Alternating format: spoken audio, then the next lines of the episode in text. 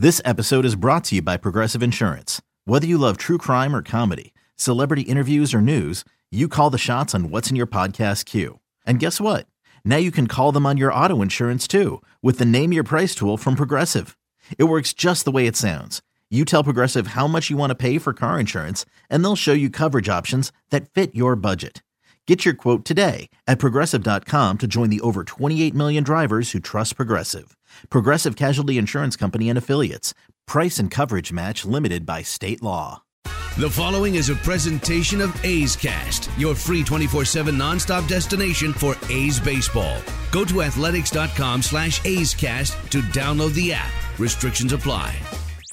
This is A's All Night. Laureano has hit it out Here is A's All Night. I'm Alex Jensen, and it's time for A's All Night. The A's ran into a buzzsaw in game one of their three game set in Houston, falling to the Astros 11 1 on Monday evening. We pick up the action in the second inning when the Astros got their offense going. Rookie Yordan Alvarez led off the frame and put Houston in front on one swing against A's starter Homer Bailey. Swung on drilled to right center, way back.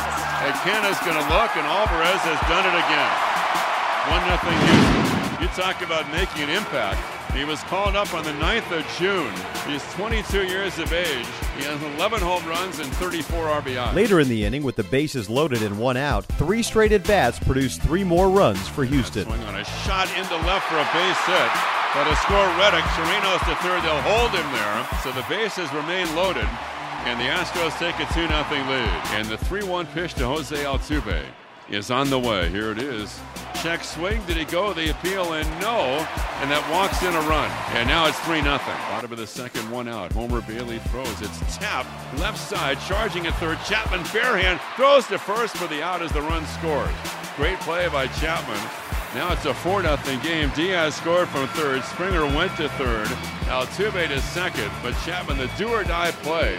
But the Astros take a 4 0 lead. Then in the third, the Stros kept it going against Bailey. After a leadoff walk, Yuli Gurriel played some long ball. The landing. There's a swing and a rocket to left. Gurriel has driven it out. And it's 6 0 Houston.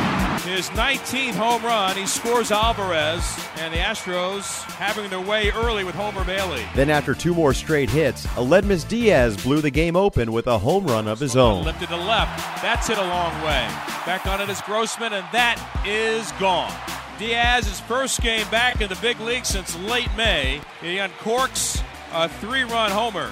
It's a five run inning, and it's a 9 0 Houston lead. That would end the day for A's starter Homer Bailey, who lasted just the two innings, surrendering nine runs and taking the loss. A's skipper Bob Melvin on the start, and Bailey weighs in, highlighting the big second and third innings. Just didn't look like he had as good a life on his fastball. You know, his split wasn't as good. A couple in the middle of the plate. And they had him on the run early and just put some really good at bats together.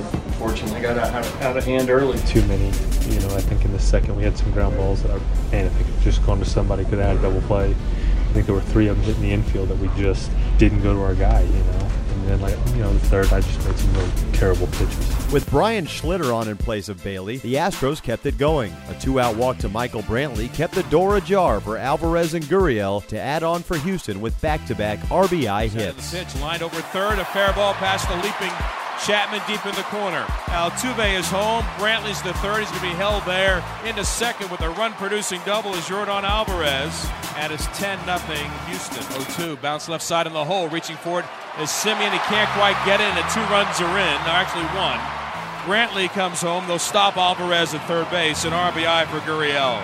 They're finding holes. They're hitting it over the fence. They're doing everything they possibly can, and they've got an 11 nothing lead thanks to a seven run third, and they're not done yet. Yeah, if you're Bob Melvin and Scott Emerson now, the conundrum is how do we get this game to the house? So behind 11 nothing and facing all star righty Gerrit Cole, the A's finally got someone aboard in the fourth when Matt Chapman doubled, and he was followed two batters later by Mark Canha, who got the A's on the board. 2 0 hit in the air to right. Shallow, late break for Reddick, still coming, still on his way. Dives! He can't get it, it squirts out of his glove. He can't find it. It lands on the turf near the stripe. It's a double for Chapman, and at least one mystery's been solved. The A's have got a base runner against Gerrit Cole. The 2 2.